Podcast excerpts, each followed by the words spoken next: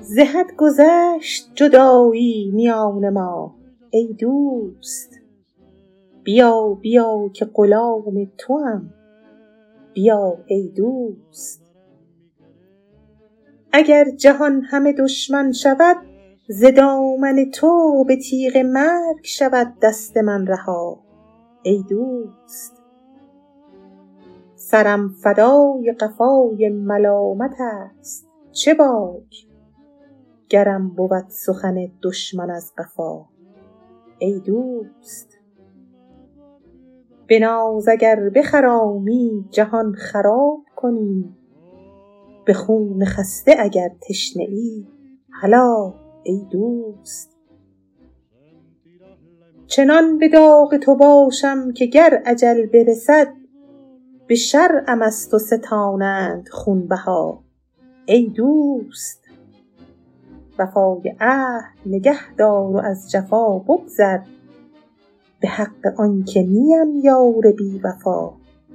ای دوست هزار سال پس از مرگ من چو بازآیی ز خاک نعره برآرم که مرحبا. ای دوست غم تو دست برآورد و خون چشمم ریخت. مکن که دست برآرم به ربنا ای دوست. اگر به خوردن خون آمدی هلا برخیز. وگر به بردن دل آمدی بیا ای دوست. بساز با من رنجور ناتوان ای یار. ببخش بر من مسکین بی نوا ای دوست حدیث سعدی اگر نشنوی چه چاره کند؟ به دشمنان نتوان گفت ماجرا. ای دوست.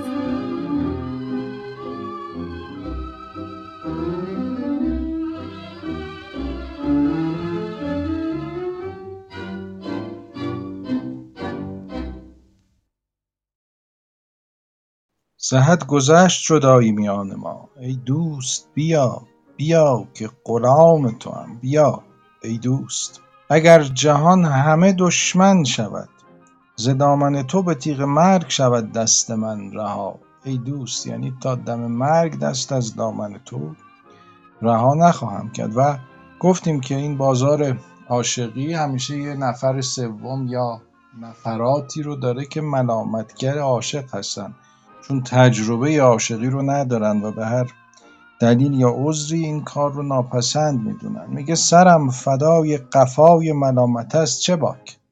یعنی ملامت و سرزنش رو تشبیه کرده به پس کردنی انگار که پشت سرم حرف می‌زنن ملامتم می‌کنن. باشه طوری نیست. گرم بود سخن دشمن از قفا ای دوست چه باک؟ باکی نیست. بذار هر چه که می‌خوان بگن چون اونا چیزی که میگن در حوزه فکر و تحملات و دنیای خودشونه دنیای من همه اوست. و من اصلا به بناز اگر بخرامی جهان خراب کنی به خون خسته اگر تشنه ای هلا هلا یعنی بشتاب. هان. اینها. در خدمت تو تقدیم به تو یه همچین معانی میده. چنان به داغ تو باشم که گر اجل برسد به شرعم از تو ستانند خونبهای دوست. یعنی باید خونبهای قتل منو بدی یعنی من دارم در مسیر عاشقی یا در راه عشق تو کشته میشم و حد قصاص جاری میشه. باید خونبها بدی. وفای عهد نگهدار و از جفا بگذر. به حق آن که نیم یار بی وفا ای دوست. هزار سال پس از مرگ من چو بازآیی ز خاک نعره برآرم که مرحبا. مرحبا رو به شکل یا به طریقی که اعراب استفاده می‌کنن برای خوش آمد اهلا و سهلا مرحبا. بفرما خوش آمدی. یعنی حتی بعد از مرگ من هم اگر که به سر قبر من بیای بازم ناراحت نیستم. چون بالاتر به ما گفتش که خون منو ریختی یا عشق تو خون منو ریخته. حالا میگه من به هر حال هیچ وقت از تو روی نخواهم تافت. حتی در خاکم که خفته باشم میگم خوش آمدی. بفرمایید. غم تو دست برآورد و خون چشمم ریخت.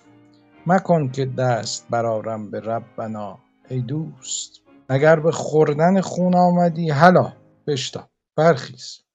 وگر به بردن دل آمدی بیا ای دوست. بساز با من رنجور ناتوان یار.